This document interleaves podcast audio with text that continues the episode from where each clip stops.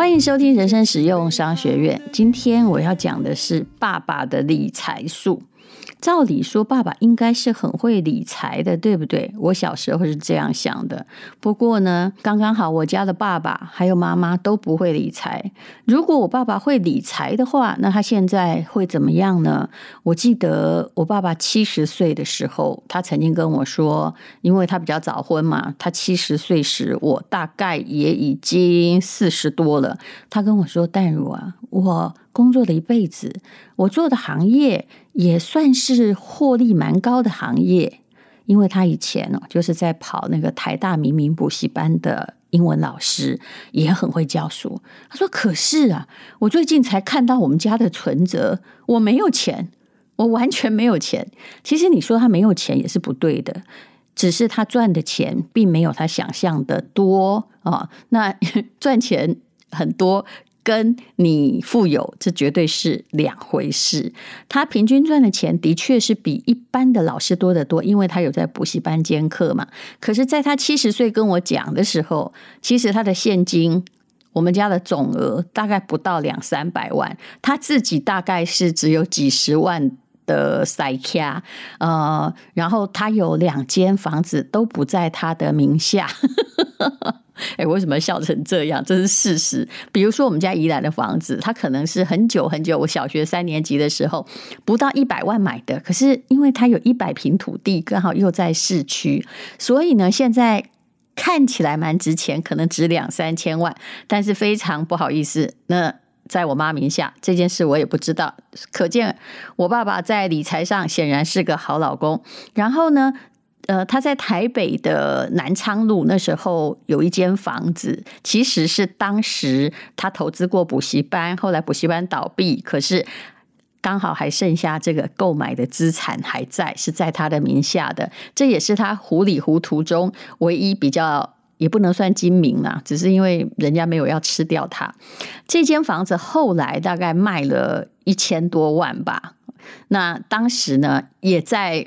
我妈的名下，所以我爸爸的确没有钱，而那个时候可能呃，他们夫妻之间不知道发生什么事情，所以我妈对我爸实施经济上的制裁，这是我妈很爱用的一招。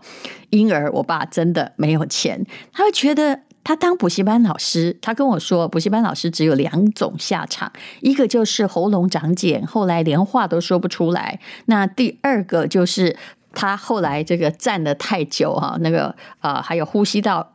吸了很多粉笔，然后粉笔灰，然后后来就整个肺不好啊。还有一种叫做，他说叫洗肾，为什么？因为补习班老师常常要憋尿。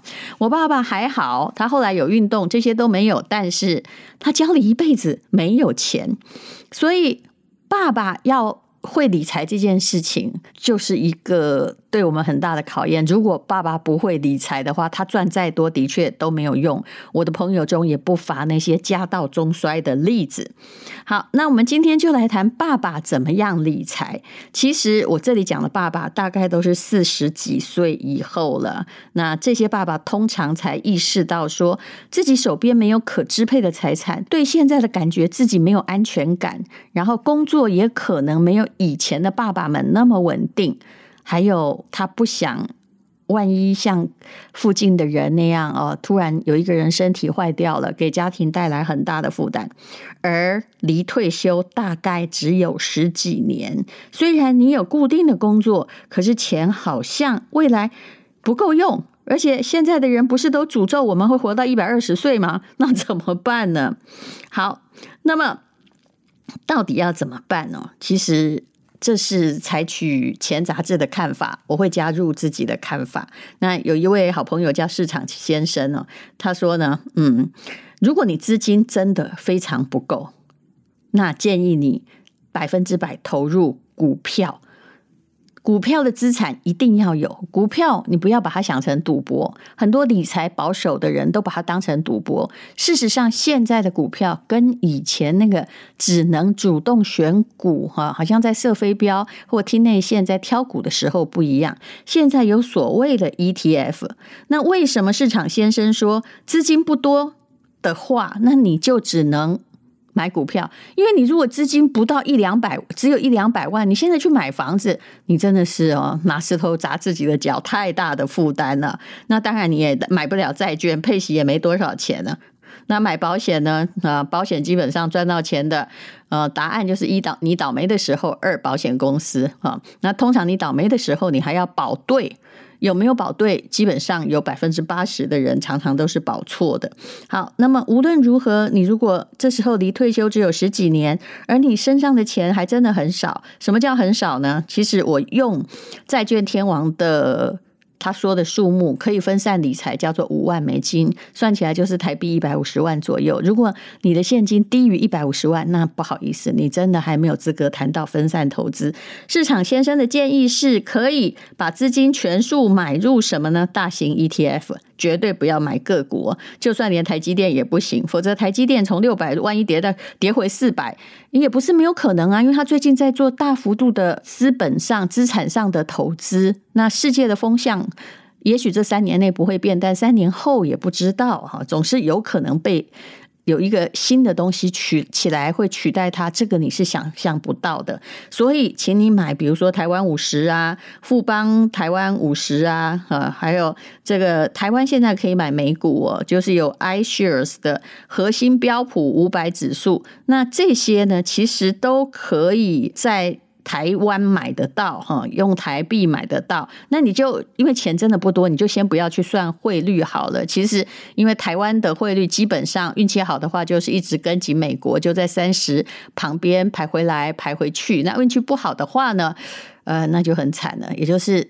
台币无论如何，我们是一个比较小的地方，台币的总量哈就不能跟美金比，对不对？我们的通膨的指数万一一高的话，嗯，我真的很害怕。我希望不要啦，就变成当时哈一搞不好，政策一错误，四万台币，四万旧台币换一块钱新台币的时代，其实离现在大概只有半世纪，也不算是非常久，我们大概七十年左右。好，那么。你资金不多，那你就要追求相对稳健的投资报酬率了。所以这样的建议，哎，全部投股票，但是全部投 ETF，其实也并不是错的，因为你绝对不够钱拿来买房子。对不对？我拿来主动选股，一赔哈，才一百多万。万一这个一张 台积电，假设是六十几万的话，两张就要掉你全部的财产。万一它跌个二十趴，那你就要很辛苦，有几年的那种这个钱呐、啊，全部都不见了。那总而言之呢，其实所有的这个三十岁到六十岁的父亲，的确都需要。很好的理财工具来协助三十几岁的比较年轻，但是你已经是爸爸了，请听我一句话，帮你的小孩存基金。为什么我说的是基基金，而不是股票呢？因为股票你定期买太高，一支零零五零也是两万多块，你不可能帮宝宝每个月存两万多块。那基金的确，它的手续费跟这个股票或零零五零比起来，它很高，可是。在我自己实验的结果，它不失为为宝宝投资的或小孩投资最好的方法，因为你可以忘记。比如说，我家小孩，我曾经说过这个例子嘛。后来，当然我出场的时候也还蛮漂亮的，但就算不出场，现在也差不多赚到同样的钱。也就是我帮他存了八年，每年存一万块，不是每年每个月一万块。那你如果就觉得说钱没有那么多，真的拜托你每每个月存个三千块，那大概存了九十六个月啊，那时候。因为上海的指数飙得很快，那我刚好又缺现金，把它领出来。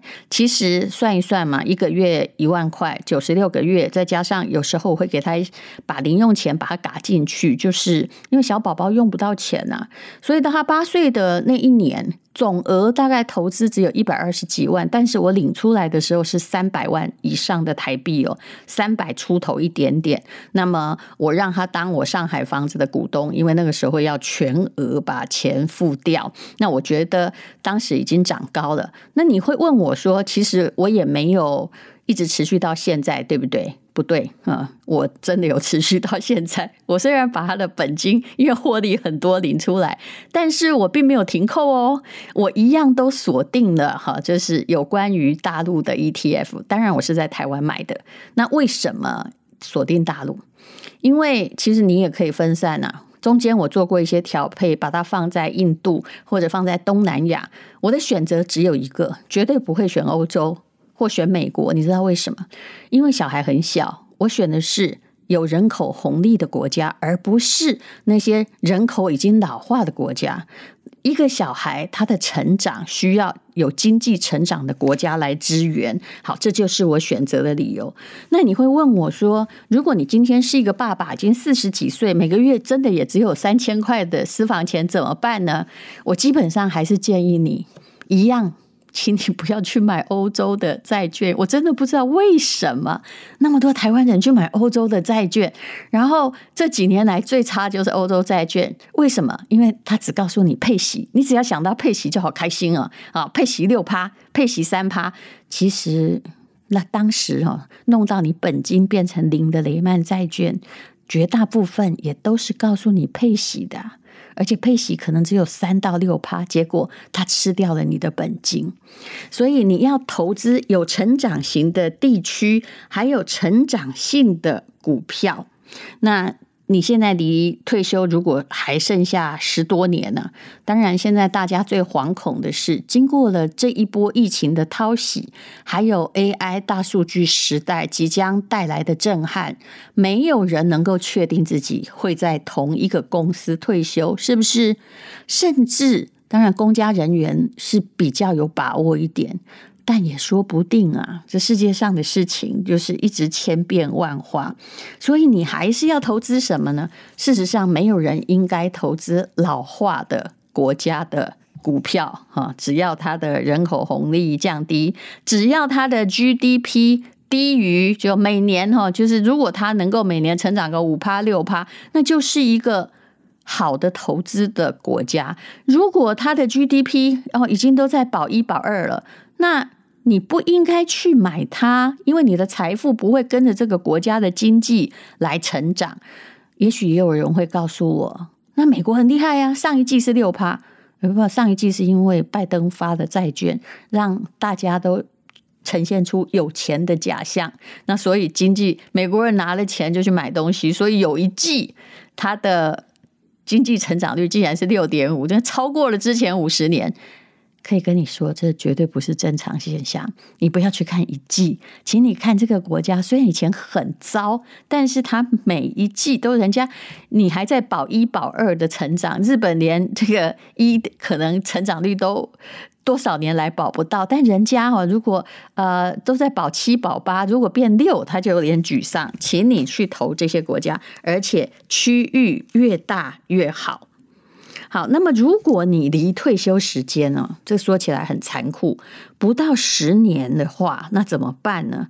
很多人这时候的人最喜欢定期领息，也就是配这个三趴。哎，一百万呢，我一年就看到了三万，感觉好不错。其实我也是劝你不要，因为你不缺这三万，而且钱是这样的，你只要把钱领出来。它就不是复利，你必须把利息打进去本金，让它滚了再滚，这才是复利。那么还是建议你啊，其实 ETF 那钱少的话就基金，你不要管人家抽你很多手续费，但是你每个月会记得嘛。像我就是每个月，虽然我不是六号领薪水，但是我是六号扣款，等于就是把薪水发进了一个账户里。我小我给小孩一个月一万块，我把他的一个月一万发进了他的账户。虽然他这个账户他并没有控制权。那刚刚讲到了，我家小孩现在快十二岁了。我说，如果当时我没有把他三百万领出来，那是会差多少呢？我跟你讲哦。这四年其实股市的状况因为起起伏伏，尤其是中国的股市并没有真的很好。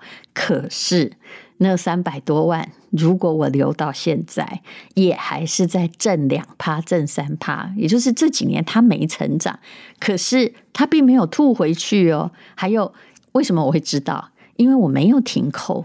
啊，我每个月还是这个叫停利不停扣，你要执行的很彻底。反正其实对我而言，一个月扣掉一万，我没有感觉嘛。最好你就是要把所谓的理财，就是让他无痛理财，不伤脑理财，这才叫睡眠理财。很多人误解了睡眠理财的含义，以为是把钱交到别人手上，别人配利息给你，那你就可以高枕无忧。其实，在我看来，百分之八十你都必须要很忧虑，因为一。那是诈骗集团，他给你羊毛，哎，给你两次羊毛，要你的本金。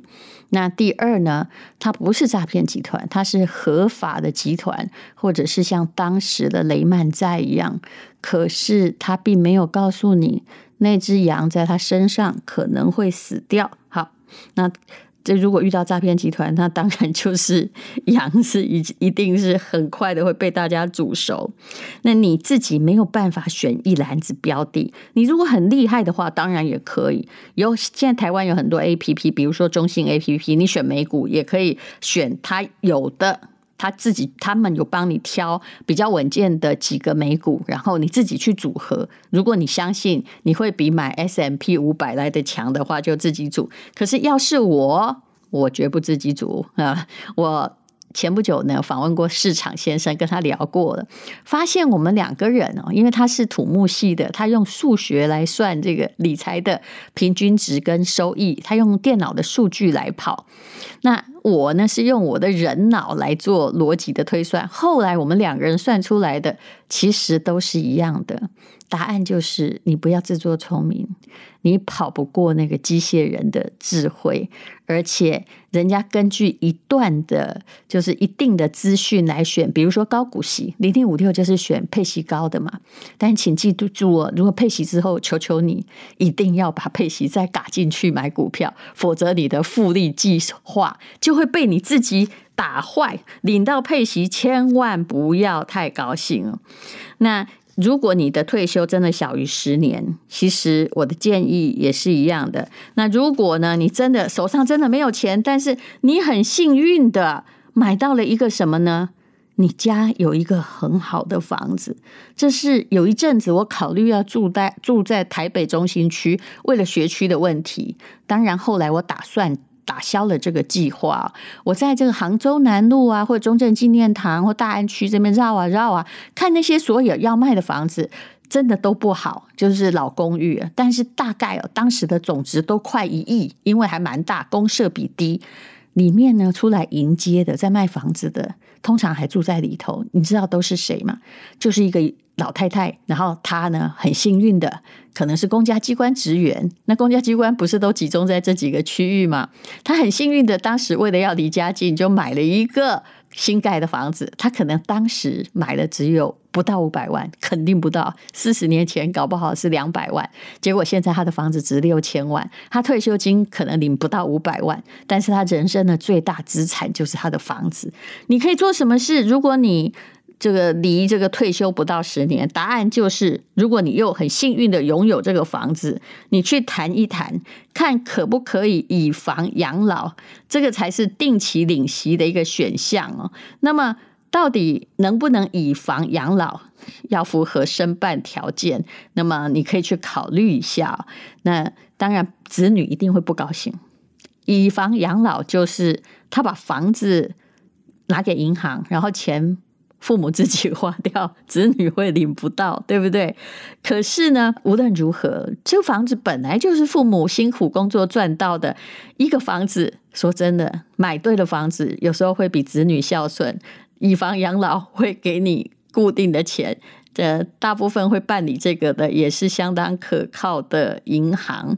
那么你还是可以在自宅养老哦，就是把那个不动产活化成现金流，每个机会每年。每月呢，有机会呢领这个哈、这个一两万哈一两万块钱，这这是用台北市房价就是一千万元。如果是一个没有那么值钱的房子，这个领二十五年的概算，那么万一父母过世，孩子还是可以取得房子的残值或者清偿债务拿回房子。所以说房子是哑巴儿子，一点都没有错呀啊。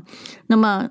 当然有时候你会想麻省了麻烦去弄保单，但是拜托，如果你离退休低于十年，你不要再去搞退休的那种什么呃年金啊，或者是退休型的保单啊，就是因为他收的钱真的很多，而且你后来发现。事实上，你的算法都没有办法盖过通膨。你万一这个活得很久哈，恐怕诶你会感觉到他给你的费用，以前想起来很多，现在想起来非常非常的少。所以你也不能够把你所有的财产都打进了保险里头。尤其是现在有一种叫做趸缴的，哎呀，我看过人家趸缴多少钱呢？